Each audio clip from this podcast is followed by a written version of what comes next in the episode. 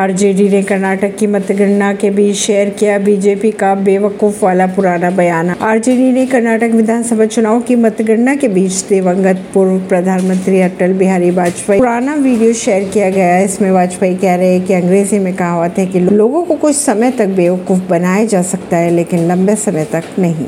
कांग्रेस को बहुमत मिलने पर राहुल गांधी ने कहा, मोहब्बत की दुकानें खुली, कर्नाटक चुनाव के रुझानों में कांग्रेस की बहुमत पर खुशी भी ज़ाहिर की। जयराम रमेश ने कहा, यह कांग्रेस की जीत और पीएम मोदी की हार है। पीएम मोदी का जादू खत्म होता नज़र आ रहा है। कर्नाटक चुनाव के रुझानों में कांग्रेस की बढ़त पर सीएम बघेल ने कहा, ऐसी ही खबरों को जानने के लिए जुड़े रहिए जनता श्रेष्ठता पॉडकास्ट से। नई दिल्ली से।